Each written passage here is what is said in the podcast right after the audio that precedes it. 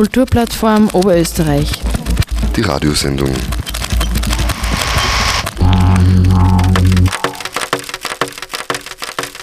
Hallo und willkommen zur ersten KUPF-Radioshow im neuen Jahr 2022.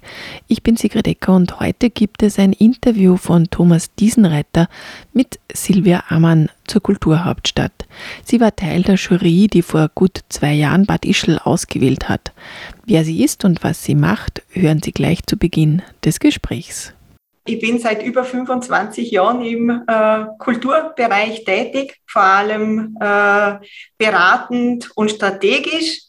Und wie sich manche vielleicht noch erinnern können, habe ich ja auch einmal in der Kulturplattform äh, tätig sein dürfen. Das ist jetzt schon viele Jahre her. Und dann hat mir eigentlich mein Weg immer stärker äh, Richtung europäische Zusammenarbeit und jetzt eigentlich noch mehr Richtung internationale Zusammenarbeit, also auch mit außerhalb Europa geführt. Und ich bin sehr stark involviert in strategische Projekte für das Europäische Parlament, für die Europäische Kommission, aber auch dann für Städte zum Beispiel bei ihrer Kulturentwicklung von Südkorea über Afrika, auch in Südamerika war ich diesbezüglich schon tätig. Und verbunden bin ich nach wie vor Österreich ähm, am stärksten auch im Bereich der ländlichen Entwicklung. Ich arbeite also okay. regelmäßig immer wieder mit Liederregionen zusammen und ja, habe schon die unterschiedlichsten Projekte gemacht, äh, auch Kreativwirtschaft, Kreativexportstrategien. Äh, Silvia, ich möchte mit dir heute primär über die Kulturhauptstadt Salzkammergut reden, beziehungsweise auf der Metaebene über die Prozesse, die zu einer Kulturhauptstadt führen, beziehungsweise die dann laufen, während äh, eine Region sich darauf vorbereitet, auf das Kulturhauptstadtjahr.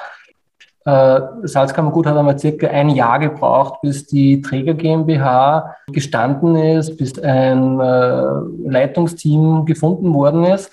Ein Teil vom Leitungsteam ist dann ausgetauscht worden mit dem Herrn Rabel. Äh, jetzt haben wir eine neue künstlerische Leitung in Salzkammergut, die jetzt auch mit November, also gute zwei Jahre nach dem Juryentscheid anfängt. Jetzt kann man sagen, in diesen zwei Jahren hat man jetzt äh, ja, äh, noch nicht allzu viel vorzuweisen. Es gibt natürlich ein Team, das arbeitet und es gibt Vorarbeiten, aber wir sind dem Kulturhauptstadtjahr doch schon relativ nahe jetzt. Äh, können Sie das noch aufholen? naja, Sie werden sich wahrscheinlich sehr anstrengen, dass Sie alles, was jetzt ein bisschen länger gedauert hat, dann doch äh, kompensieren können. Ähm, man muss vielleicht das Ganze auch in den Kontext setzen. Also wir haben äh, durchaus bei vielen Kulturhauptstädten und in den sechs Jahren, wo ich im Panel war, habe ich äh, praktisch einmal äh, über 160 Bitbooks gesehen, Monitoring Reports und City Visits absolviert. Das heißt also, es gibt keine Kulturhauptstadt, die nicht irgendwann einmal in Probleme äh, ja, eintauchen würde oder sie zu lösen hätte. Das ist äh, bei so einem komplexen, breit aufgestellten Projekt immanent. Äh, das Zweite ist natürlich, gerade diese strukturellen Sachen sind sehr häufig ein Problem in den Kulturhauptstädten. Ähm, mit dem Rückblick, den ich über sehr viele Jahre jetzt inzwischen gewinnen konnte, finde, ich, dass da vielleicht auch tatsächlich ein gewisses strukturelles Problem äh, drinnen ist. Wir haben da also oft ein Bidding-Team und dann haben wir später ein Implementation-Team. Und ähm, es ist nicht ganz unkompliziert, diesen Übergang hinzubekommen. Ja? Und gerade wir hatten jetzt den Fall mit dem Artistic Director, ähm, wo es dann, was ich so den äh, Berichten entnommen habe, äh, einfach auch von der Heran Art der Herangehensweise nicht unbedingt gepasst hat. Also da waren unterschiedliche Konzeptionen, von denen die regional sehr stark involviert waren, eben zum Artistic Director, der dann noch neu dazugekommen ist. Und man muss auch sagen, dass Salzkammergut mit dem Problem auch nicht allein ist. Also ungefähr zur selben Zeit hatte die Kulturhauptstadt Bodo in Norwegen ziemlich genau oder ganz ein ähnliches Problem. Ja. Und meine Überlegung wäre da eher, macht es wirklich Sinn, sozusagen dieses Artistic äh, Leading Team, Artistic Director praktisch erst so spät eigentlich im, im Prozess überhaupt einzubinden? Wäre es nicht eventuell zielführender im Bidding-Prozess schon quasi sich das zu überlegen und zu schauen, ob man im Falle des Falles, dass man ausgewählt ist, dann nie der Kontinuität äh, erreichen würde. Das wäre, äh, glaube ich, bei manchen Kulturhauptstädten eventuell die bessere Lösung gewesen. Das mhm. andere, was man schon sagen muss, natürlich der Start war langsam, aber es war halt auch sonst noch nie Pandemie. Also, und gerade als ich weiß, äh, dass ja so eine äh, Infotour geplant gewesen wäre, die dann noch, glaube ich, mehrfach verschoben werden musste, weil halt dann ein Lockdown den anderen gejagt hat. Und äh, ja, leider kein günstiger Zeitpunkt, um solche Projekte auch zu, zu starten. Aha. Das ist keine Frage. Du hast da, glaube ich, einen interessanten Punkt angesprochen, also diese Übergabe vom äh, Bidding-Team zum Implementation-Team. Und das kann man aber eigentlich nur Ebene drüber sehen, dass dieser äh, Transfer von der, äh, vom, vom Bitbook in die Umsetzung auch was ist, wo man ein bisschen das Gefühl hat, dass da irgendwie diese Reglements nicht wirklich greifen und äh, in einigen Kulturstädten man das Bitbook verwendet, um sie zu bewerben und in dem Moment, wo, dann die, wo man den Zuschlag bekommt, diese Gültigkeit des Bitbooks aber irgendwie nicht mehr wirklich ernst nimmt. Mhm. Und in, gerade in Salzkammergut äh, habe ich ja nur mal die, die, die Juryentscheid angeschaut. Da wurde beispielsweise als neues äh, Modell vorgeschlagen, dass man statt einem künstlerischen Leiter ein siebenköpfiges äh, Executive Board äh, nimmt, das quasi alle künstlerischen und kulturellen Entscheidungen trifft. Das ist von der Jury als innovativ besonders hervorgehoben worden äh, in der Begründung, warum sie den Zuschlag bekommen haben. Und äh, ja, ist dann, nachdem der Zuschlag gekommen ist, anders gekommen. Es gibt ein klassisches Modell eines künstlerischen Leiters. Das ist dann kritisiert worden in der ersten Evaluierung, die du, glaube ich, noch mitgemacht hast im September 2020. Es ist der künstlerische Leiter ausgetauscht worden und es kommt eine neue künstlerische Leitung und wieder kein Executive äh, mhm. mhm. Da frage ich mich halt so ein bisschen, wie viel ist dieses Bitbook eigentlich wert, wenn dann die Städte nach dem Zuschlag eben machen, was sie wollen? Mhm. Ich glaube, das ist immanent bei allem, was wir auf europäischer Ebene haben. Und man sieht das ja jetzt bis zu den Diskussionen, die es mit den Mitgliedstaaten gibt, zum Beispiel über die Rechtsstaatlichkeit. Also ich glaube, die EU-Projekte funktionieren dann gut, wenn Menschen oder die EU-europäische Integration, wenn äh, Menschen tatsächlich für Europa in dem Sinn weiterkommen wollen. Wenn es aber sozusagen nur als Mittel zum Zweck gesehen wird, und diesen Trend haben wir jetzt auch viel stärker, dann sehen wir, dass das im Prinzip äh, in den Sanktionen eine schwache Ebene ist. Ja, weil sie natürlich ein ganz äh, seltsames Konstrukt, die Europäische Union. Ja, also im Prinzip, ich vergleiche sie immer gerne an sich mit einem Verein äh, wo es halt einen Vorstand gibt. Der Vorstand ist sich nicht immer einig. Die Vereinspolitik kann sich auch immer wieder in irgendeiner Richtung drehen. Äh, wir haben nicht, wie wir es jetzt in Nationalstaaten gewöhnt sind, dass wir sozusagen eine Verfassung haben, das ist ja gescheitert, wo wir einen klaren Rahmen hätten. Es war sozusagen dann äh, das Ergebnis dieser ganzen Prozesse, dass Europa soll der Anführungszeichen ein Verein bleiben. Ja? Und das haben wir jetzt auf allen Ebenen. Wir haben keine Sanktionen. Ja? Also wir können das dann zwar ansprechen, wenn das aber sozusagen noch äh, so dem, also es ist ja ein Artistic Director nicht an sich ein Fehler. Er wird ja in vielen ECOC so gemacht. Ja. ja? Also von dem her kann ich auch rechtlich, legal eigentlich am Schluss nur anmerken, aha, ihr wolltet aber eigentlich ursprünglich was anderes. Dann wird erklärt, warum dass man das so gemacht hat, dass es aus dem und dem und dem und dem Grund so notwendig war. Und wenn es dann funktioniert, äh, ähm, gibt es eigentlich keine Handhabe, zum, zum äh, da Sanktionen zu machen. Ja? Und von dem her quasi, ähm, wie soll ich sagen, solange das die Umsetzung dem Geist des Bitbooks äh, in sehr großen Teilen entspricht, äh, geht es in der Art und Weise weiter. Und äh, für die Sanktionen, äh, dir ist eh auch bewusst, wie wenig Geld das von der EU-Ebene kommt zu so einem Projekt. Sind das ungefähr diese anderthalb Millionen Euro. Äh, und das ist für so ein Projekt zwar schon wichtig, aber natürlich nicht jetzt der größte Finanzierungsbrocken. Also auch wenn man jetzt noch finanziell irgendwas sanktionieren wollte, ähm, wäre es schwierig, oder? Also es geht eigentlich nur, diese Dinge funktionieren nur, wenn alle mit gutem Willen dran sind, dass man die Geschichte vorwärts bringt und dass man so quasi im Geiste des Beatbooks das zur Umsetzung bringt.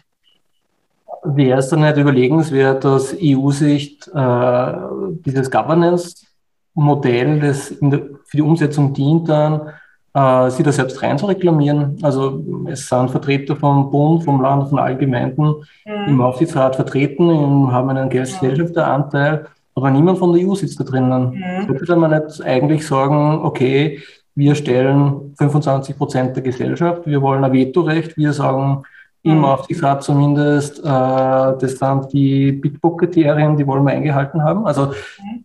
die, die Frage ist, EU putzt ja da ein bisschen auf ja, dass sowas kommen könnte, da müssten alle Mitgliedstaaten zustimmen, weil da haben wir ja so quasi primär mal den Rechtsbestand, der überhaupt die europäische Kulturhauptstadtsumsetzung regelt. Mhm. Das geht durch das Europäische Parlament, Mitgliedstaaten üblicher Prozess sozusagen. Äh, und äh, dann äh, müsste man bereit sein, für die Managementaufgaben zur Umsetzung der europäischen Kulturhauptstadt doch massiv, zumindest viel mehr personelle Ressourcen zu widmen. Also es ist eine ganz kleine Abteilung in der Europäischen Kommission. In der Regel sind es zwei Personen, die auch andere Aufgaben haben, die sich eben mit der Auswahl und mit dem Monitoring der europäischen Kulturhauptstädte also verantwortlich zeigen. Und wenn man natürlich permanent äh, in den verschiedensten Mitgliedstaaten entweder Städte in der Vorbereitung, in der Auswahl, im Monitoring und so weiter hat äh, und quasi intensiver das begleiten möchte, braucht man natürlich viel mehr Personal. Ja, und das kann man sich überlegen. Man wird jetzt eh wieder äh, strukturierter über den ganzen Bereich nachdenken, weil wir haben ja jetzt bis 2033 noch diese Regelung, die die Kulturhauptstädte definiert. Allerdings ist es so, dass ja immer quasi die 33er, die werden ja praktisch fünf Jahre vorher ausgewählt. Das heißt, da sind wir 28 irgendwo, ja. Und für 34 brauche ich schon die neuen Regelungen. Mhm. Ja, das heißt also bis 29, 2029 muss eine neues, ähm, neue Rechtsgrundlage da sein, damit weiter Kulturhauptstädte ausgewählt werden können. Und in dem Rahmen könnte man oder sollte man auch diese Governance natürlich mit überlegen, was man dort verbessern kann, geht dann nicht nur um solche Dinge, sondern äh, breit, oder? Also auch zum Beispiel diese Trends, die wir jetzt haben, dass immer mehr kleinere Städte, Regionen und so weiter äh, tätig werden in dem Themenbereich. Äh, ist ja auch nicht in dem Ausmaß abgebildet in den jetzigen Regelungen. Und das braucht ja dann auch nochmal ganz andere Governance. Also wenn jetzt zum Beispiel so eine dezentrale Struktur habe wie im Salzkammergut oder was wir immer auch noch mehr sehen, sind Städte mit Umland oder Städte mit, mit einer zweiten Stadt, die sich zusammentun oder mit einer dritten, die sich in einem gewissen Gebiet befinden und so weiter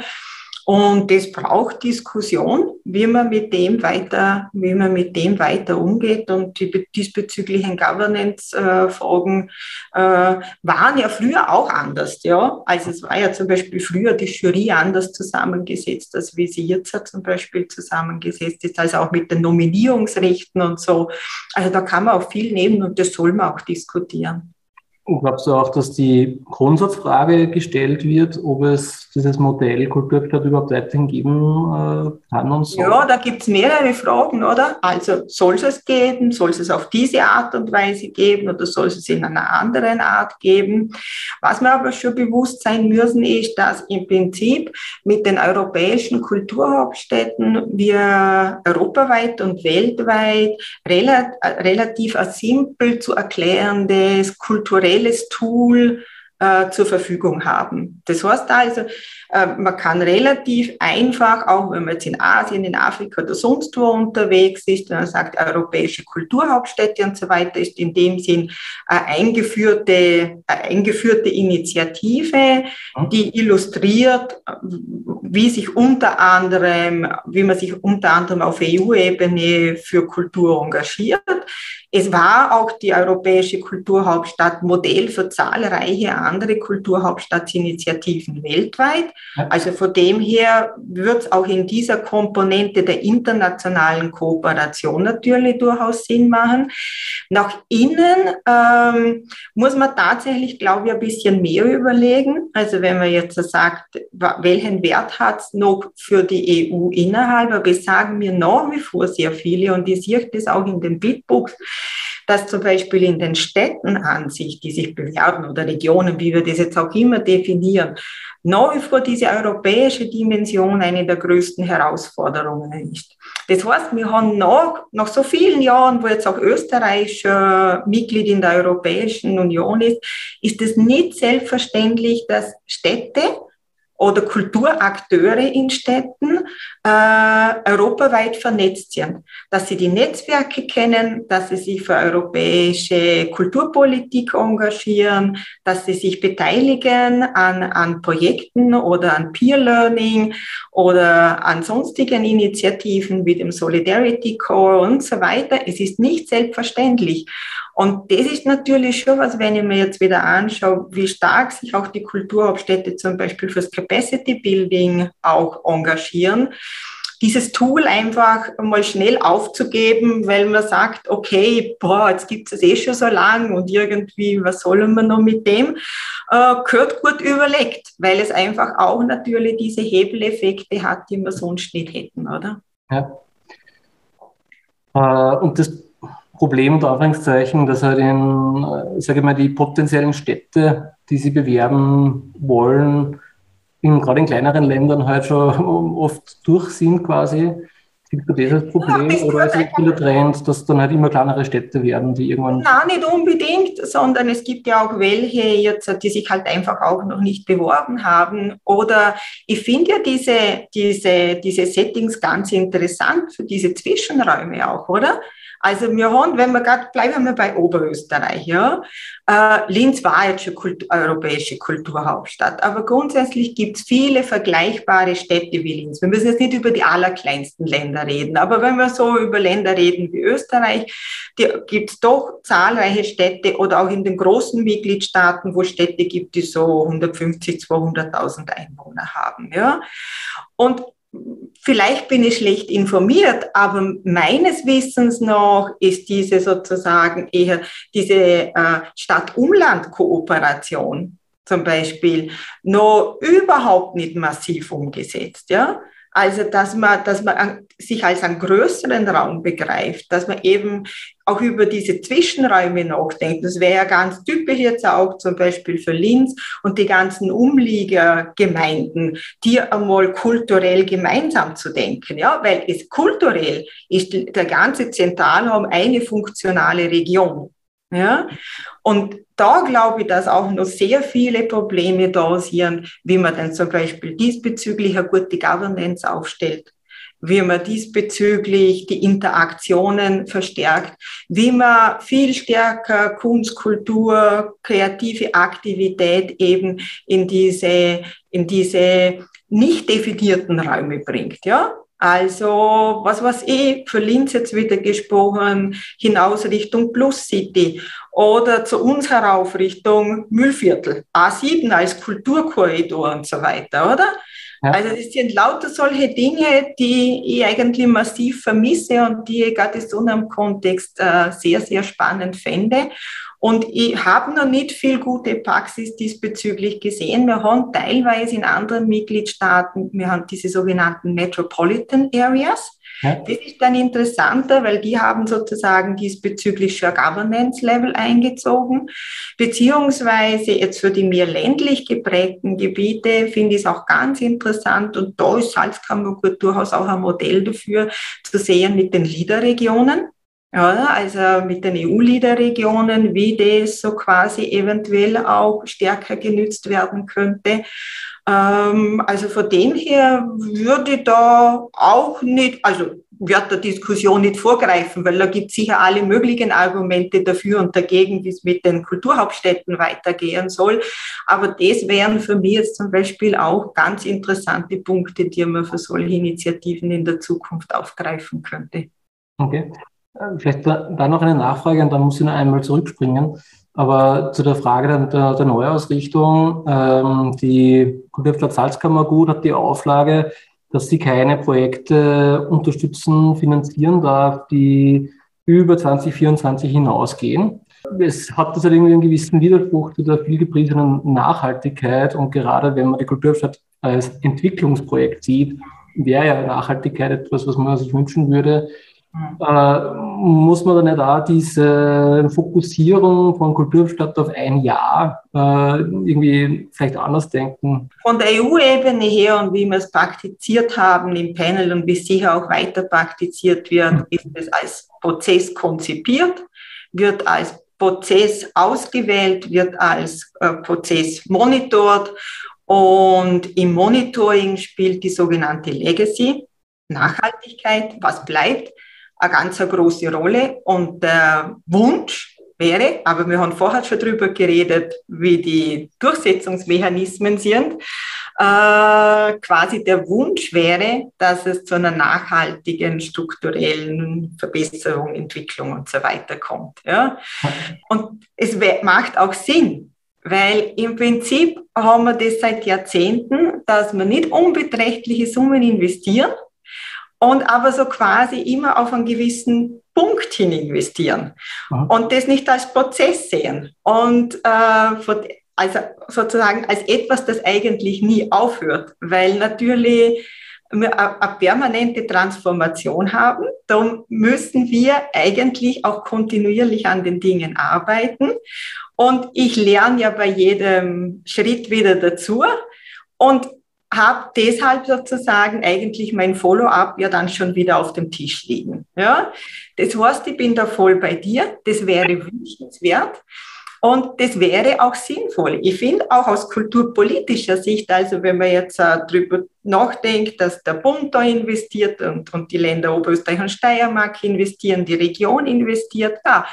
Aber es muss natürlich eine Entscheidung getroffen werden innerhalb der GmbH, und äh, da sitzen wir beide nicht, da haben wir nichts mit zum Reden, aber im, im Spirit von der Initiative selbstverständlich und auch, sage ich mal, so ganz normal Logik, oder? Also und gerade auch äh, in einem Bereich wie der Kultur, wo die Ressourcen ja immer extrem knapp sind, das so quasi dann von vornherein so aufzustellen. Und das geht dann auch in so Sachen hinein, ja, schaffe ich es mir eventuell, auch wir haben vorher sehr viel über Governance äh, geredet, ja, schaffe ich es zum Beispiel, ein, ein Kernteam zu etablieren, das äh, in diesen europäischen und internationalen Austausch für die Region auch nachher weiter tätig sein kann zum Beispiel. Das ist auch etwas, was ich immer bedauert habe von Linz.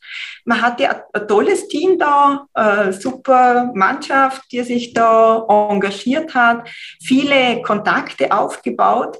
Und wir wissen das ja alle, die Projekte, die stehen und fallen mit dem, dass man gute Kontakte hat, dass man in, in, in Netzwerke eingebunden ist, in einen Informationsaustausch eingebunden ist.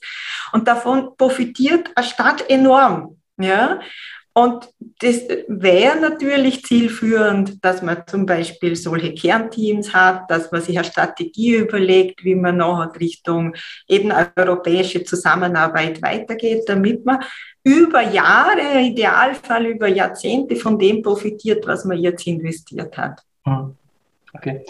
Äh, das ist die letzte Frage, da muss ich jetzt nochmal inhaltlich ein bisschen zurückspringen. Wir haben davor eine, eine Weggabelung gehabt quasi, nämlich wir haben vorher schon über die Konsequenzen gesprochen, wenn äh, sagen wir, die Strategie nicht eingehalten wird, die im Bitbook äh, beschrieben wird. Äh, wir haben jetzt nur die andere Ebene, die der Projekte. Äh, und der zwischenzeitliche künstlerische Leiter Rabel hat ja damit für Aufsehen gesorgt, dass er de facto alle Projekte mehr oder weniger abgesagt oder auf den Prüfstand äh, gestellt hat. Danach äh, hat es wieder geheißen, nein, wir orientieren uns jetzt wieder zu 100 Prozent am Bitbook. Mittlerweile ist es wieder abgeschwächt worden. Naja, wir werden einen Teil umsetzen, einen Teil nicht, einen Teil anders.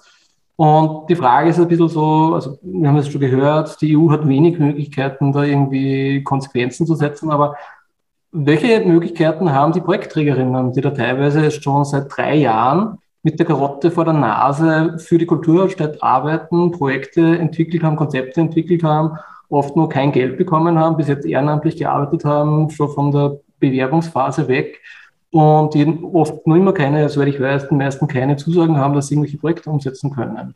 Also worauf, was sollten die, diese Projektträgerinnen, diese Partnerinnen machen, äh, die da schon im Bitbook drinnen stehen? Mhm. Ja, das ist leider ein strukturelles Problem im Kultursektor insgesamt, oder? Also da ist ja im Prinzip äh, die Kulturhauptstadt nicht allein.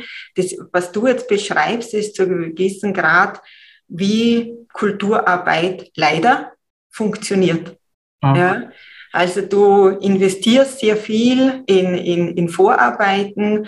Du musst Konzepte oft schon sehr detailliert ausarbeiten, sind auch gerade die EU-Förderungen da sehr, sehr anspruchsvoll, aber auch es wird ja auch immer mehr auf nationaler oder teilweise auch auf regionaler Ebene, dass man präziser werden muss und so weiter und umfassendere Anträge auch stellen muss. Und Konzeptarbeit praktisch nie finanziert wird. Da hat es jetzt im Rahmen der Covid-19-Hilfen einmal vom Bund eine Ausnahme gegeben. Da war ja einmal Konzeptarbeit finanziert. Das wäre auch einer der Bereiche, wo ich sehen würde, wo man jetzt eben eine Chance hätte, aus der Pandemie äh, quasi da einen Strukturwandel auch herbeizuführen, dass man anerkannt, anerkennt und auch eben finanziell anerkennt, wenn wer an, an, an Projektvorbereitung arbeitet. Ja. Und da ist halt, äh, also praktisch auch so äh, Kulturhauptstadtbüro funktioniert einfach auch in, in dieser Logik, in der Logik im Prinzip auch wie sonst die äh, Financiers in, in Kultur funktionieren. Ja. Und je mehr, dass man aber da in eine Richtung hingehen kann, dass man, und da gibt es jetzt ja auch breitere Initiativen Richtung Fair Payment und Fair Working Conditions, Fair Frameworks. Wir haben das auch in unserer letzten Studie für das Europäische Parlament ganz stark in den Vordergrund gehoben. Es gibt jetzt auch Überlegungen, dass es auf EU-Ebene einen sogenannten Status of the Artist geben soll, also wo so quasi Eckpunkte de facto da sind, äh, damit äh, die, die Rahmenbedingungen für die Künstlerinnen und Künstler besser werden. Also es ist ein bisschen eine Bewegung in diesem Bereich da. Aber wir sind sicher noch weit entfernt vom, vom Idealzustand. Also das ist überhaupt, überhaupt keine Frage. Und das wäre auch spannend jetzt im Rahmen eben der Kulturhauptstädte da stärker auch zu experimentieren, Modelle zu suchen, die auch regional funktionieren könnten. Jetzt kann also eine Kulturhauptstadt natürlich nicht alles lösen, was man weil dann, äh, wir haben natürlich legitim auch dann wieder, können wir diskutieren über den ganzen äh, digitale Kulturwelt und so weiter, ja. Also es gibt so viele äh, Prioritäten und Dringlichkeiten. Und aber quasi, wenn da Bewerbungen ausgewählt würden, die solche Schwerpunkte haben, fände ich das persönlich sehr gut und, und sehr interessant. Und wenn wir dann Modelle hätten, wo die anderen wieder davon lernen könnten und das möglichst kopieren und nachmachen würden, dann wäre das, wäre das sehr zielführend. Mhm. Aber das ist der eine Teil, ist quasi die Bezahlung für die Konzeptarbeit, aber mhm. Die quasi informellen Zusagen, die die Bitbook-Partnerinnen schon bekommen haben, äh, in echte Zusagen umzuwandeln, da haben sie auch de facto keine Rechte oder keine juristische Möglichkeit. Ja, also da bin ich überfragt, weil das natürlich darum geht, was für eine Art Vertrag das geschlossen wurde und, und wie, wie das vereinbart wurde. Wir haben immer wieder Fälle, wo auch die Jury kontaktiert wurde in Bezug eben auf Streitigkeiten rund um Verträge, sowohl jetzt äh, Bitbook-Phase als auch dann in der Implementation und teilweise sogar im Nachgang, also sprich, wo dann schon umgesetzt wurde und es Probleme gegeben hat mit Zahlungen. Aber dort also ist ganz schwer irgendwas jetzt generell dazu zu sagen, weil ich einfach diese, diese Rechtsgrundlage Grundlage natürlich nicht kenne und was die einzelnen Partner diesbezüglich da konkret miteinander ausgemacht haben.